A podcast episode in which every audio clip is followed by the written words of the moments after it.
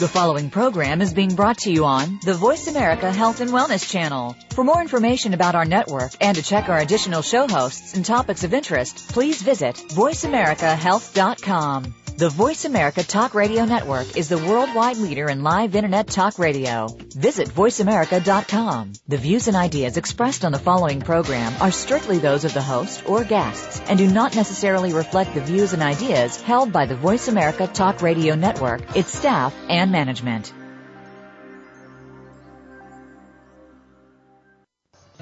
Welcome to Autism One, a conversation of hope with host Teri Arranga. All comments, views, and opinions expressed are solely those of the host, guest, and callers. In the next hour, Teri and her guest illuminate how right now there is more reason than ever for individuals with autism spectrum disorders and their families to have the best hope for the brightest future. Through education and conversation, there is hope. Here's your host, Teri Arranga. Hello, and welcome to the Voice America Health and Wellness channel and this program, Autism One, a conversation of hope for Tuesday, May 15th. I'm your host, Teri Arranga, here with my guest, Jennifer Hutchinson, author of Unlocking Jake, the story of a rabies vaccine, autism, and recovery. Jennifer is an editor for an educational publisher and devoted grandmother to Jake, whom she helped recover from autism. We don't hear much about the rabies vaccine on this show, and I'm glad to be interviewing Jennifer today. Jennifer, welcome. Hi, thank you. Let's get a little background what year was Jake born and how old is he now? Jake was born in 2002, November 11th, um, so he's nine and a half. Okay, and can you tell us about the whys and the hows of the rabies shots that precipitated Jake's regression into autism? Sure. Um, back in the summer of 2006, it was June, um, we found a bat in our house and it happened to be found in the room where Jake had been sleeping. And we actually caught it, and eventually we were able to have it tested, and it tested positive for rabies. And since you can be bitten by a bat without having a, a bite that you can see, without necessarily knowing it, um, we were told that we all had, my daughter and, and um, Jake and I all had to have the rabies vaccines for that reason. So, uh, had you ever questioned vaccines before? What was your cost benefit analysis here? Wow, I can't believe I'm saying this now, but um, no, I really didn't. Um, my grandkids were all vaccinated according to schedule. Jake was fully vaccinated um, through 15 months. Um, no, I can't say that I really questioned it. I didn't know much, of anything, about autism, and I really hadn't heard of the connection. Let's go back to that. Um, not having heard anything before. So, you're a grandparent, mm-hmm. and how are kids? Have you noticed anything in general? How are kids in general different now from when you were growing up? Well, when I was growing up, um, I never saw a case of autism, and you know, I went to school with a few children who were in what they called the special special education class. Knowing what I know today about autism, they certainly didn't have autism. Um, I've never heard of so many children having so many disorders, um, not just autism, but everybody I talk to, their child or their grandchild or somebody in their family has ADD, ADHD, they have asthma or they have allergies or they have a tic disorder. Um, children certainly seem to be healthier um, back in my day. Yeah, and and mine too. You know, back in my day, there was like uh, one troublemaker in the elementary school, and yes. one kid who was quiet, mm-hmm. and mm-hmm. one kid who was obese. Right, right. That's pretty much it. I could count on probably one hand the number I can remember, especially back to high school, the number of children who were what they called special ed students, and they did. Looking back, they did not have autism. The the nurse's office was like the Maytag repairman. it was quiet. Yes. Yeah, there wasn't a parade of children going in and out getting medication. Mhm. Mhm. That's true. My mother, um, who passed away about a year and a half ago at age 89, she when this happened to Jake, she she said to me, she said, "I'm 89 years old, and I don't remember ever seeing a child or a grown up or anybody for that matter with, you know, what I've seen as autism in Jake." Mm-hmm. So, talking about the series of rabies vaccines that Jake received, um, could it have possibly been a bad lot? Um, that's a really interesting question because a couple of years after we had the shots, um, my daughter Anne ran across a letter um, from the FDA online to the manufacturer, to Novartis, um, talking about a possibly contaminated batch of the RabAvert vaccine, which is the rabies vaccines that we had or a possibly partially inactivated um, virus. And in the letter, the lot numbers of the vaccines were redacted. And we tried to follow up and get some information on that, and we were unable to do that. Um, so it's it's certainly possible, and probably something we'll never know. All right. So I'm going to ask you about vaccine court and I'm not asking you about that because um, I think you're a litigious person or anything like that. Mm-hmm. But all consumer products should have some form of redress if there's an injury. Mm-hmm. And so the Vaccine Injury Compensation Program was set up as supposedly a non-adversarial vehicle um, by which individuals who were vaccine injured could seek compensation. Of course, it became very political, mm-hmm. and um, so cases, you know, get thrown out and and such. But um, was Jake's uh, predicament ever submitted to the vaccine court? The research that we did on that, um, the Rabipur vaccine was not one of the vaccines that you can do that with so I'm not sure that we had any legal recourse along that line. Really? Really. I mean, as, as much as I could find out, it wasn't one of the vaccines on the list for the federal vaccine compensation. Wow. You know, and it's not a vaccine you hear about very often um, with anybody linking it to autism. I, since my book was published, I have had letters from people who say their children um, developed autism after a rabies vaccine, maybe two or three. It's not it's not something you hear every day, that's for sure. It's a series of vaccines. What was his progress through that series of vaccines? It was a series. It was a series of five. Um, the first and second one, um, there didn't seem to be any problems. The hospital um, kept they would always keep us for half an hour and watch us in case we went into anaphylactic shock. They, then they had epinephrine on hand in case that happened. The third shot, um, which he had in the morning, he had a reaction to. He had a fever that night of about 102. Um, I couldn't wake him um, when my daughter ran out to get some air thermometer covers for the thermometer, um, I was cuddling him on my bed and cradling him, and and I couldn't wake him up. And when I finally roused him a little bit, he, his eyes kind of rolled in different directions, and it was absolutely the most terrifying thing in my life. Yeah. And we couldn't. His temperature wasn't dropping, you know, with the Tylenol, and um, so we took him to the emergency room and he he did wake up on the way, and the doctor said that that was not a normal reaction to a vaccine; that the fever was too high to be considered normal. So, did was it that they were saying the vaccine was fine? It must be something else, or they just said uh, they were careful how they worded it. They just said it was not a normal reaction reaction to a vaccine, and the one doctor um, actually said if he were my son and this happens on the next shot, the fourth one, then I wouldn't do the last one.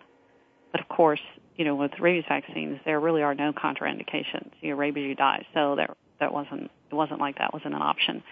But, um, on the next two shots, we didn't, we didn't notice any problems. He seemed to get through them fine, no fever. We dosed him up, um, with Motrin and Tylenol before, and, you know, we didn't see any problems after that for a little while anyway that's another thing for um, parents to watch out for if they do um, weigh all of the evidence and information um, is that there is that and, and go ahead and get vaccines.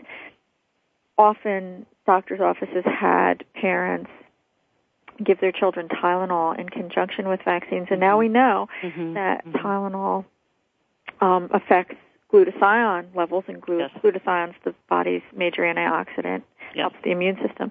Not a good combination of Tylenol plus vaccines. Mhm. Um, in fact, you raised the question in your book, Jennifer, about you know was there anything we could have done nutritionally at the time Mhm. to have helped his body withstand these rabies Mhm, vaccines? mhm. Yes, I, I, you know, I questioned that. Sometime later, I wondered if there was something we could have done um, to sort of prime the pump, so to speak, um, to minimize his reaction or lessen it or eliminate it altogether. You know, maybe with homeopathy and, and vitamins and something to strengthen his immune system while he was going through them. Yeah, I think people use vitamin A and Mhm. vitamin C. Mhm. Um, al- al- always um, with vitamin A, if um, if you're going to be doing uh, any sort of what would be considered a high dose, you Mhm, need to mhm. check with a uh, with your healthcare professional. But certainly, there are things that you can do nutritionally to help support the body's own ability to withstand uh, immune insults. Yes, and I didn't know that. You know, I didn't question it at the time. I didn't know that until I was well into this process of my research that Right. that could have been an option. Right. Yeah, this should be something we all get in our baby bags in the maternity ward. Yes, exactly. Um, you know, instead of just advice about uh, about getting the shot. Mhm, mhm. So, how did Jake begin to disappear? Oh my goodness. Um, sometimes it seems like it was yesterday, and sometimes it seems like it was a million years ago. Some of it, it was such a nightmare. Some of it's a blur.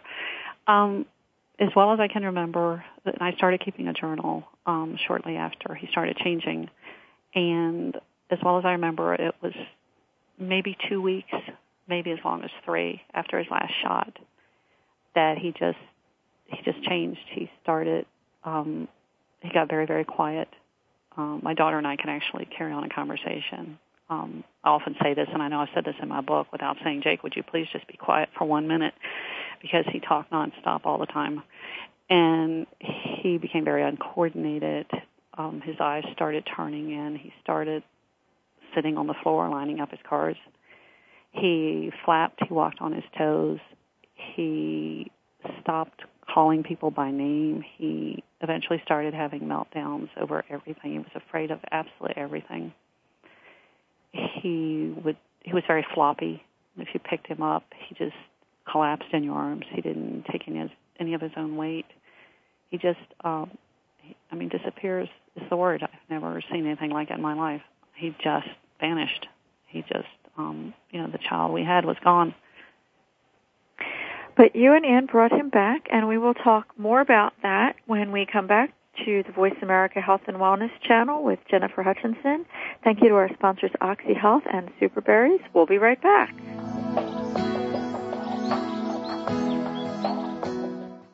You're listening to Voice America Health and Wellness. The Mayan calendar tells us that we will be entering into a 260 day opportunity for us to engage in conscious co-creation with Great Spirit. How will we prepare ourselves for this exciting and unprecedented time in Earth's history? Peter Tung has dedicated over 20 years of his life's work to exploring that which is beyond understanding. Peter will help increase your awareness and education on this enlightening transformation in consciousness. Awakening to Conscious Co-Creation airs live Wednesdays at noon Pacific Time, 3 p.m. Eastern Time on Seventh Wave Network.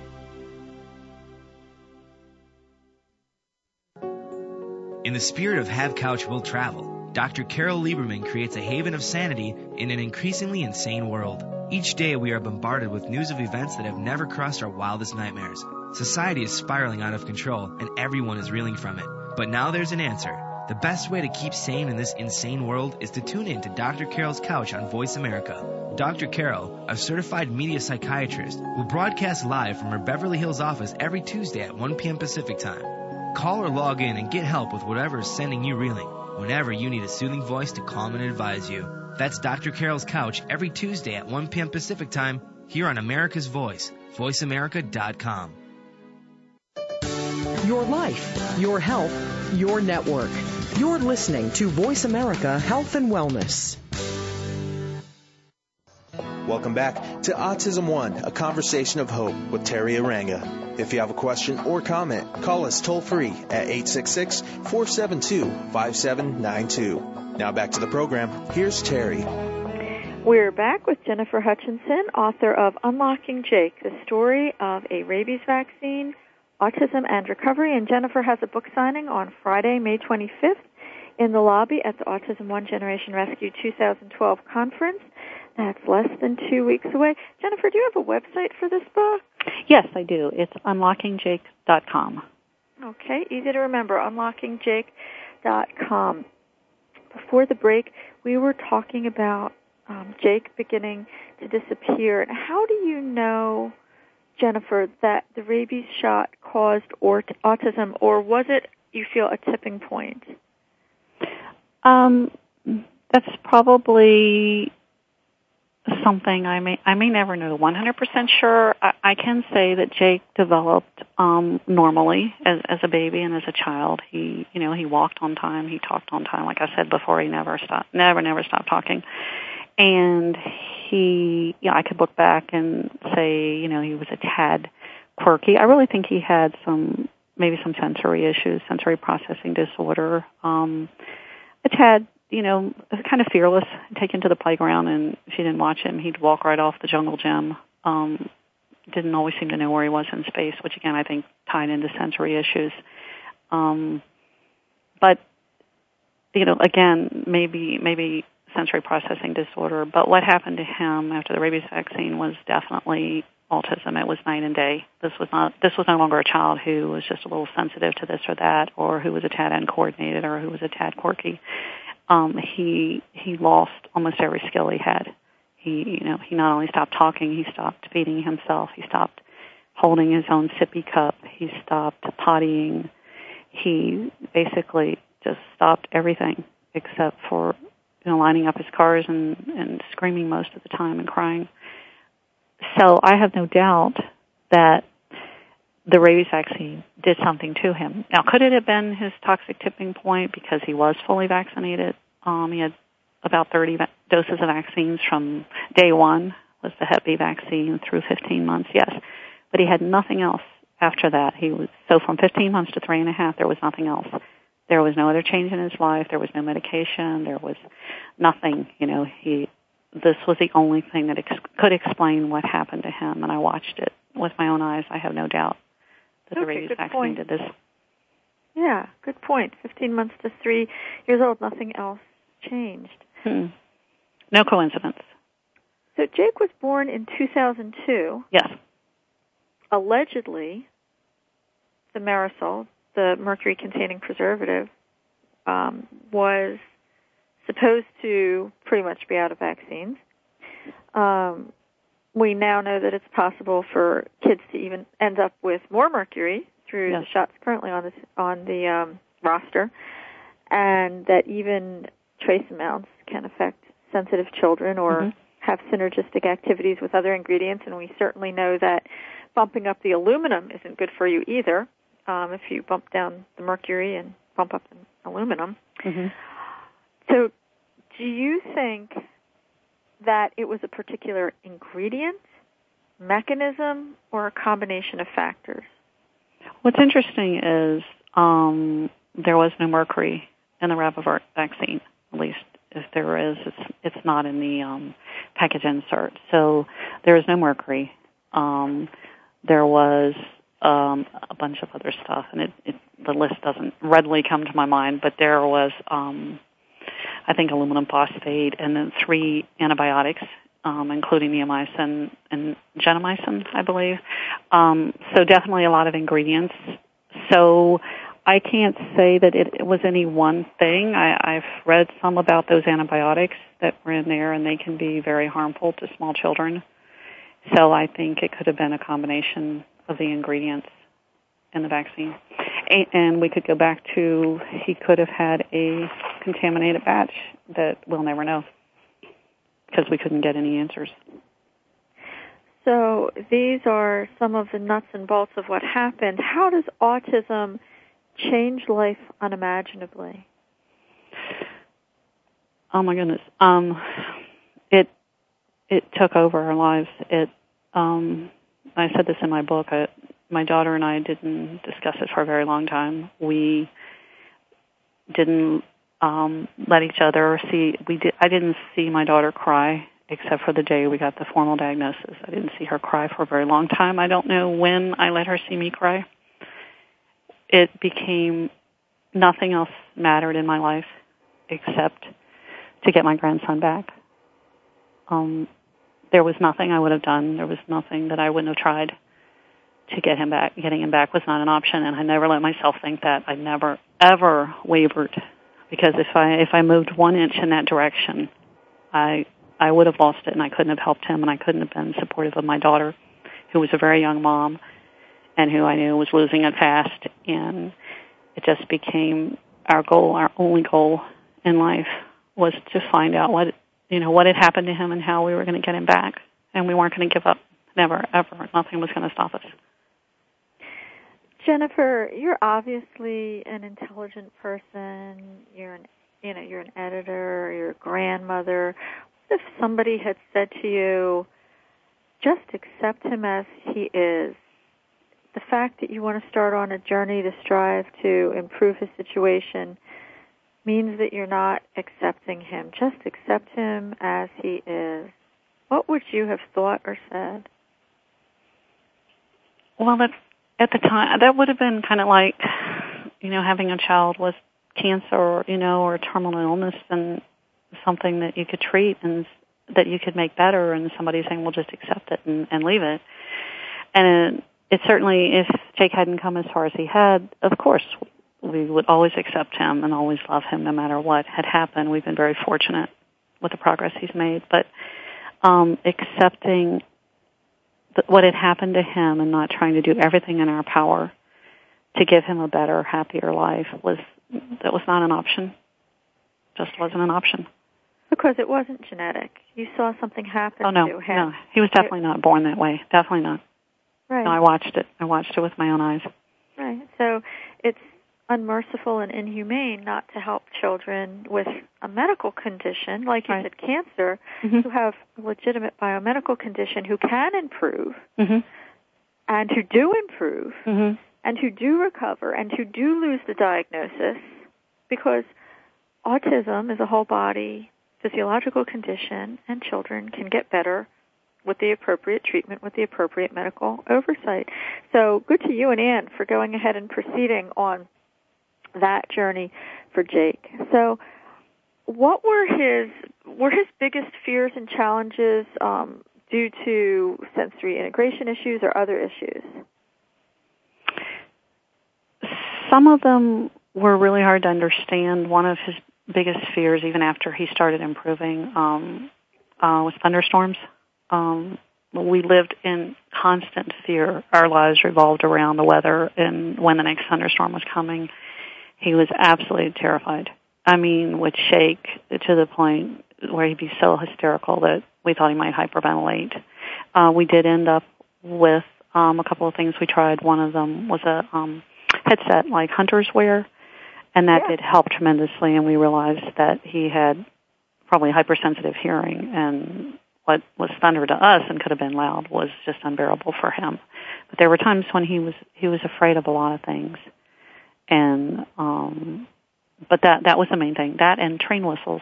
I was petrified of train whistles, mm-hmm. even though they weren't that loud. So it's kind of hard to say why, but I think those were two of his biggest fears.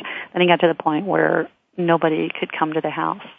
Nobody could come in the front door. He he would go in my room and I'd find him on the floor in a fetal position, shaking and trembling and tr- crying uncontrollably, asking me to make you know this person or that person leave. Never really understood that. Maybe never will, but he he was petrified. It's horrible to live in fear like that. More horrible for the child, mm-hmm. um, and horrible for the family to watch. Um, my friend's child um, had a seizure on the school bus the other day. Oh my and God. It went through a lightning storm. Um, there there can be fear of even having to to drive in the car at night because if there's an ambulance with flashing lights, the child could have a seizure. Right, You know, that's right. Kids have photosensitive seizures, hmm so it's it's a it's a very scary way to live. Um, what was the first therapy that you and Ann started to use to try to help Jake? The first thing we did, and we didn't realize we were doing it, um, actually turned out to be floor time, um, late Stanley Greenspan's method for helping to engage a child, and it was something I I did um, instinctively. You know, I would go to work, I would go home from work, I would literally get down on the floor, um, which is why they call it floor time, um, with Jake, and you know, sometimes I could get his attention, sometimes I couldn't. But if he he sat on the floor, and I say this in my book because this was such a classic example, he sat on the floor and lined up his cars. I got my own set of cars out, and I lined them up. I did what he did, and the theory was to get into his world and engage him through what he did, what he enjoyed, or no matter why he was doing it, or why he enjoyed it, or why he was compelled to do it, and then try to pull him back into my world. So I would do what he did, and then I would try to build on it with something else. And I I didn't know I was doing floor time until I went to a um, counseling session for my anxiety, and I told my counselor about this, and he got so excited he he jumped up off the chair and he went toward his bookcase and he was like floor time, floor time, Stanley Greenspan's floor time, and I was like what? I didn't know what he was talking about, and he couldn't find the book, and he told me he said get engaging autism, and that's the name of the book, and read it, and I got that book and I read it over and over and over and over again, and Ann and I just started doing floor time, and he would say in the book floor time all the time, everywhere, anywhere, all the time, or something and we just did it all the time in the car you know no matter where we were. We just we literally got down, we got down on his level and we did what he was interested in and what he wanted to do. That was the, that was the first therapy that i would say we did. Wonderful. Kind of reminds me of Son-Rise as well. yes. Yes. Ever heard of absolutely. And that was that was one of the movies i had seen about autism with a little boy. They they got in the bathroom and sat on the floor and he spun the plate they spun the plate um yeah i'm a i'm a big fan of floor time because i i saw results with it And and Jennifer, you can actually meet Raun Kaufman. I have met him. I met him at um I guess it was in AA in um November. Yes, I did meet him and we talked a little bit about floor time versus um the Son-Rise program It was very interesting. Huh. Sounds like an interesting panel for a debate at a future? Autism One. I'm game. We're going to talk about the other therapies. You used a lot of therapies, and we're going to talk about some of them when we come back here at the Voice America Health and Wellness channel with Jennifer Hutchinson. Thank you to our sponsors, Oxy Health and Superberries. We'll be right back.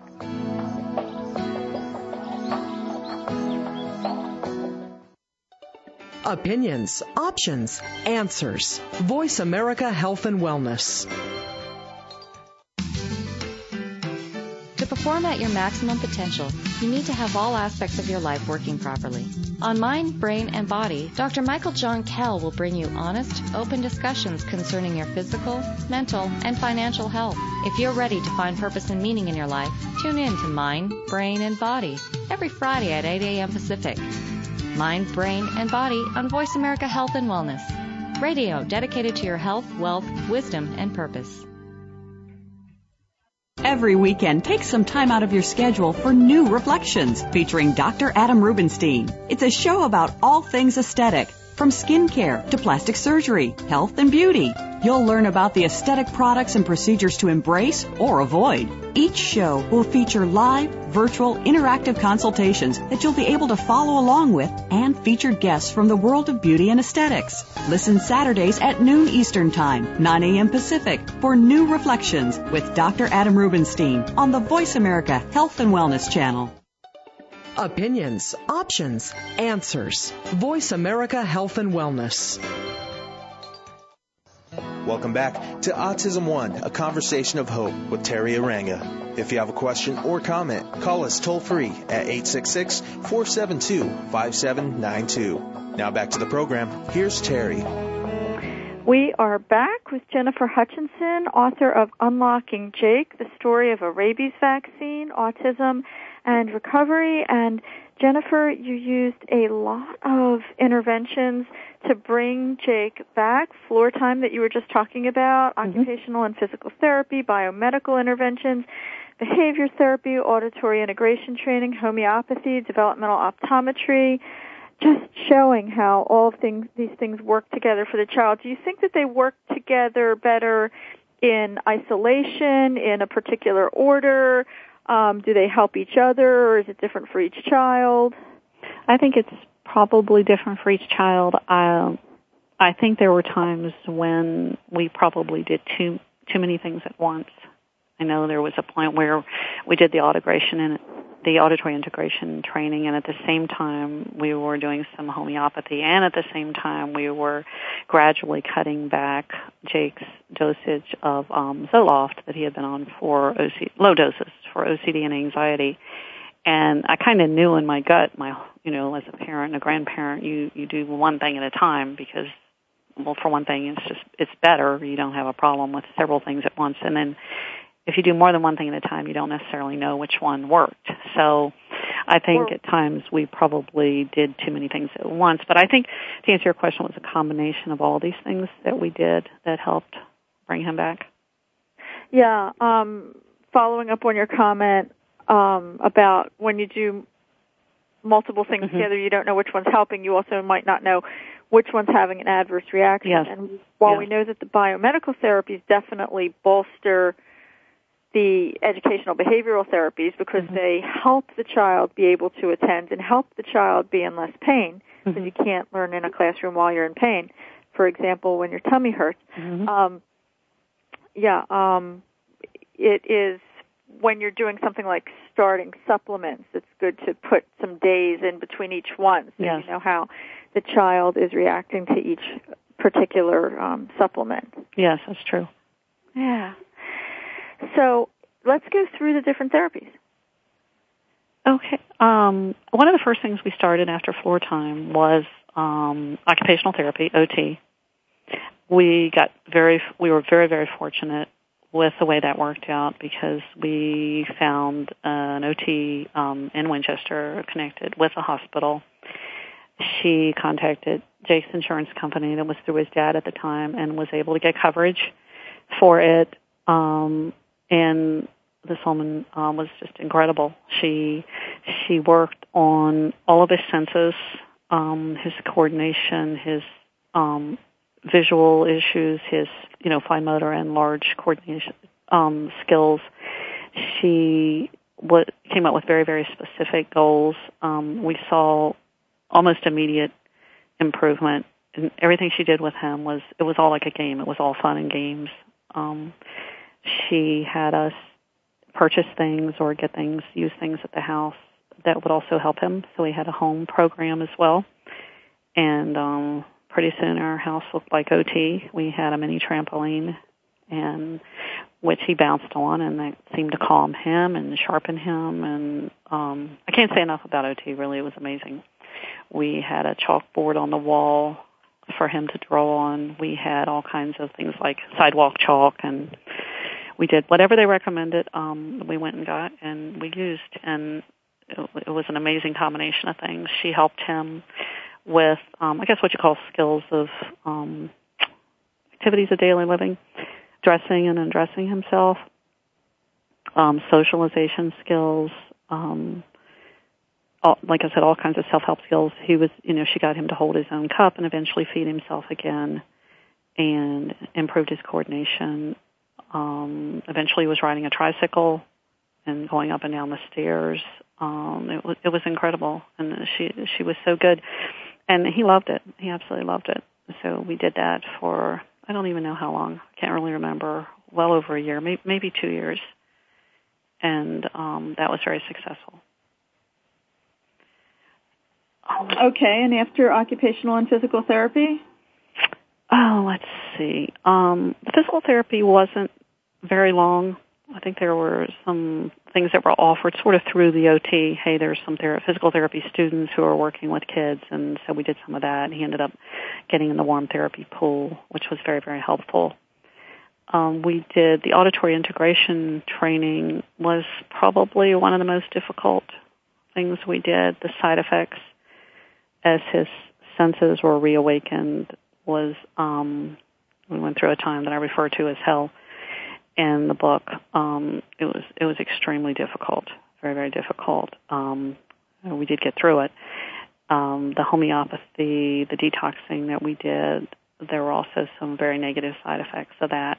But what we got out of them were definitely worth it. I mean, sometimes you had to go through some really negative stuff to see the benefits. Let's see what else did we do. Um, like I said, we did the we did some Zoloft. Um, I don't know if that was a good thing or not. Jake's OCD and anxiety were were severe at times, and we were assured by a couple of doctors that a low dose of that, you know, had been proven to help children with OCD and anxiety.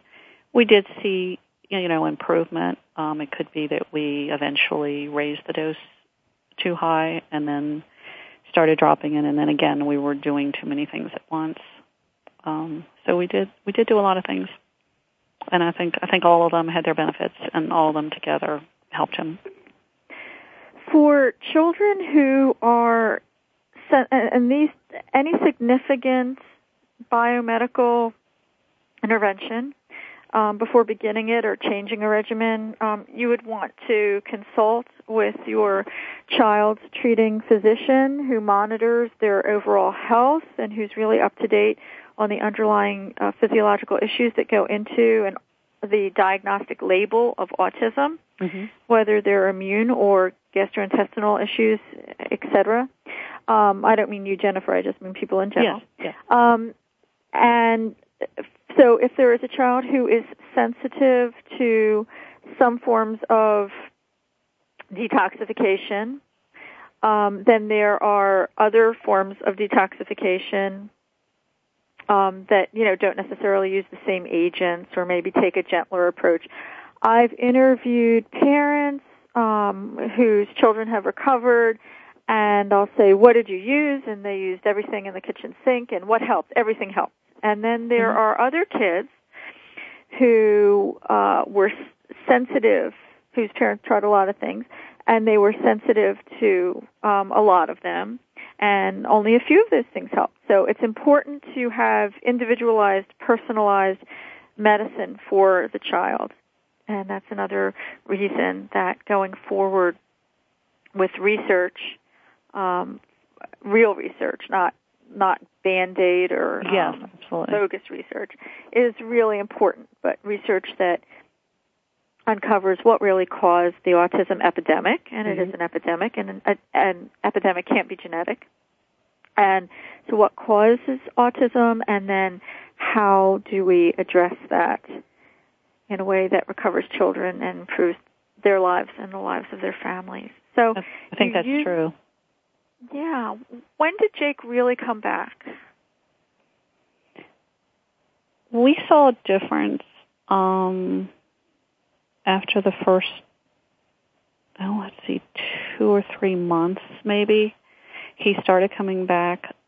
But then we went through, I want to say about two years, if not more, of regressions, which, and I say this in my book, but I'm serious. Had had my daughter and I known at the time that the regressions, if somebody would have said to us, these regressions are going to continue like this for the next two years, I I don't know how we would have coped and how we would have made it they were horrible. You know, we would think everything's great, and then the next day or the next hour, the symptoms would reappear. He would become very quiet. You know, he would stop talking to us. He, you know, would start. I'd go home from work, and he'd be sitting on the floor lining up his cars, completely oblivious to everything around him, anybody, anything.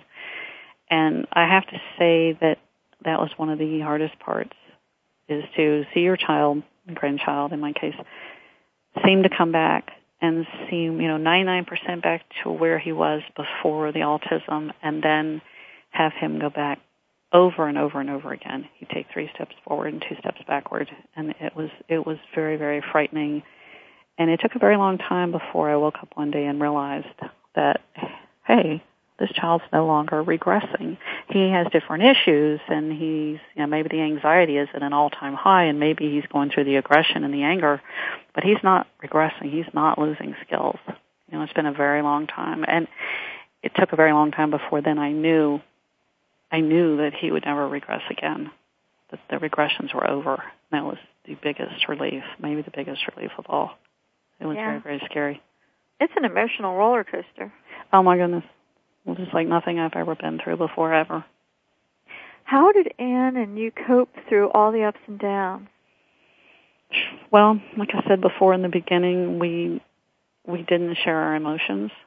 If she cried, I didn't know it. If I cried, she didn't know it. Um we we really weren't able to be there for each other because we were both just hanging by a thread. We were just barely surviving. It was very hard to be supportive of each other because we were both, you know, just like I said, hanging by a thread. If I broke, if I broke, if I lost it, you know, and I had a job to hold down. I was supporting the family. I had to do my job. I had to go to my job and do it, and then go home and bring Jake back and take over for my daughter who had been with him all day and was suffering terribly. So it was um it was very hard to be there for each other. It's kind of like I hear people talk about a, a couple who loses a child and they're they're not available to one another emotionally. It's very difficult when you're going through that because all, all you can do is survive. We were just surviving. Mhm. How is Jake doing now? Jake is fantastic. um, he, I have to say, I was um, skimming through my book last night so I could remember things and order of things and topics that you might bring up, and and I was crying like a baby as I read the book. Um, he's come a long, long ways. Um, he has some remaining issues, um, but he he, I want to say, you know, I would say Jake has Asperger's, um, definitely ADHD, um, but he he's back to the little boy who never stops talking, Mhm. who is imaginative and affectionate, and his sense of humor is is beyond anything I've ever seen in a nine year old child. His academically in school, um, you know, they say they don't even know what to teach him. He's Mm. like so far advanced. He's being tested for the gifted program next year. Um, you know, he's he's made some friends. He has some, you know, he's he's a little socially um immature, I want to say. Um a little um on the uncoordinated side um physically and um he has some ticks. Uh, ticks that come and go, different ones, different times. Not not sure about those. Not sure what the cause is or what that's all about. Um, but he's a very happy little boy, and um, I'm so thankful that he never stops talking. He gets in trouble at school for talking. I love it, and um, he's you know he's he's extremely happy, and he's doing very well. Yeah, strong women, and uh, kudos to you and Anne and all the hard work that Jake has done as well. We will be right back from break here at the Voice America Health and Wellness channel with author Jennifer Hutchinson, Unlocking Jake, the story of a rabies vaccine, autism, and recovery. Thank you to our sponsors, Oxy Health and Superberries. We'll be right back.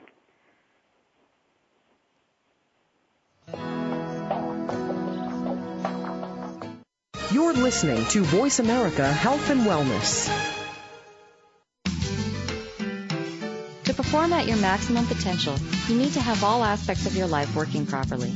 On Mind, Brain, and Body, Dr. Michael John Kell will bring you honest, open discussions concerning your physical, mental, and financial health.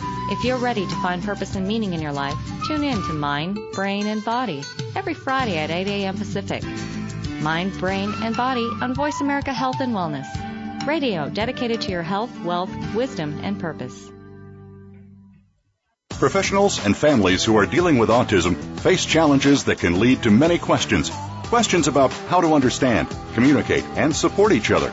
Every week, Autism Today with host Dr. Patrick J. Rydell will focus on dealing with the diagnosis and the day-to-day challenges of autism spectrum disorders. Dr. Rydell will combine his 30 years of experience along with featured guests from the ASD field to provide their insights and answers to your questions. Listen every Tuesday at 10 a.m. Pacific Time, 1 p.m. Eastern on Voice America Health and Wellness.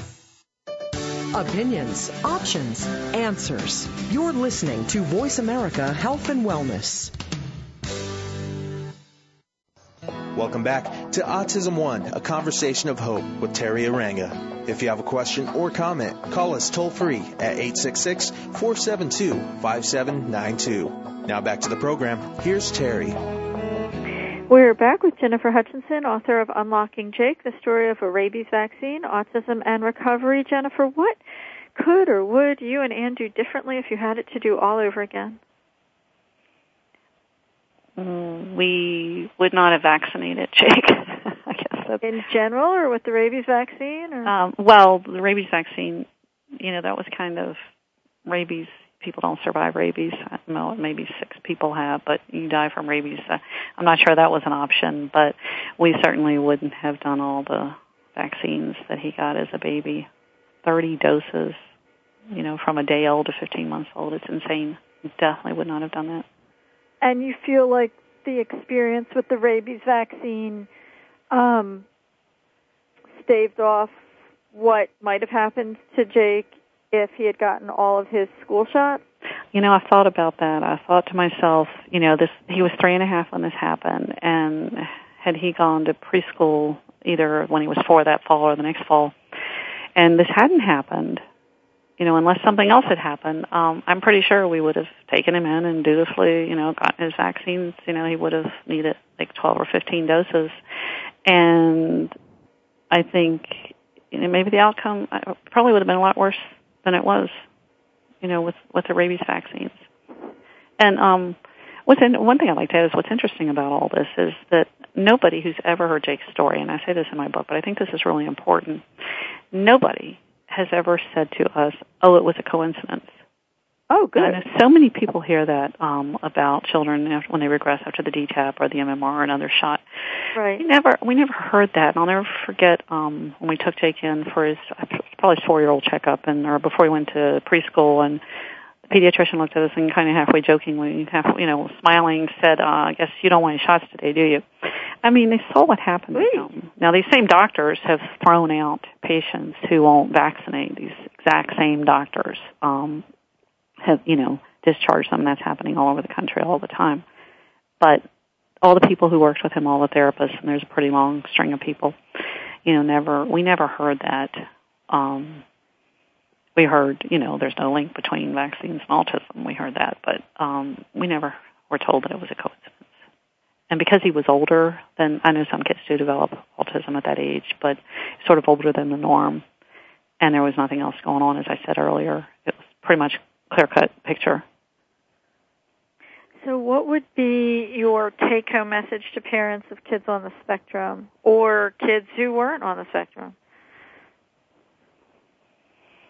Wow. Um, I would definitely, um, for people who are on the fence about vaccines, um, I would definitely do a lot of reading. Um, I just published an article about a week ago on Vac Truth um, called a guide for a parent's guide to pro-vaccine doctors, and it was you know a list of questions to ask your doctor about vaccines and things to find out for yourself. And if I had to do this all over again, that's what I would tell people. First of all, before autism comes along, you know, um, do your homework, do your research, read, you know, question the studies, look at the studies, and and you know, if they're funded by Merck, you know, question the, um, you know, people say, oh, I have no financial, you know, interest in this study. Well, you know, if they work for Merck, I'm afraid they do. So, you know, open your mind, open your eyes and ears, talk to other parents, read everything you can get your hands on, question your doctors, look for doctors who are open to you know, alternative schedules or no vaccines. Um, and if you have a child on the spectrum, just never ever give up. Just keep trying, keep trying. Absolutely right. And again, where can listeners look for more information? Um, they can go to my website, unlockingjake.com, and um, they can order the book through there or through wordclay.com. I publish the book on a, uh, it's a print-on-demand online publisher and they can always go to my website and contact me personally. And they can see you at your book signing because Jennifer has a book signing on Friday, May 25th in the lobby at the Autism One Generation Rescue 2012 conference. Less than two weeks away, and you can register for the conference on site at the conference with five days and 150 presenters. We hope to see you there along with Jennifer. I can't Jennifer, wait. thanks for being with us today. Thank you so much. Good work with Jake. Thank you to this program's sponsors, Oxy Health and Superberries, and to our listeners, thank you for tuning in to the Voice America Health and Wellness channel. Thank you for listening to Autism One, a conversation of hope. To contact Teri or get more information, visit autismone.org. Tune in next Tuesday for another hour of education and conversation on Autism One, a conversation of hope with Teri Arranga.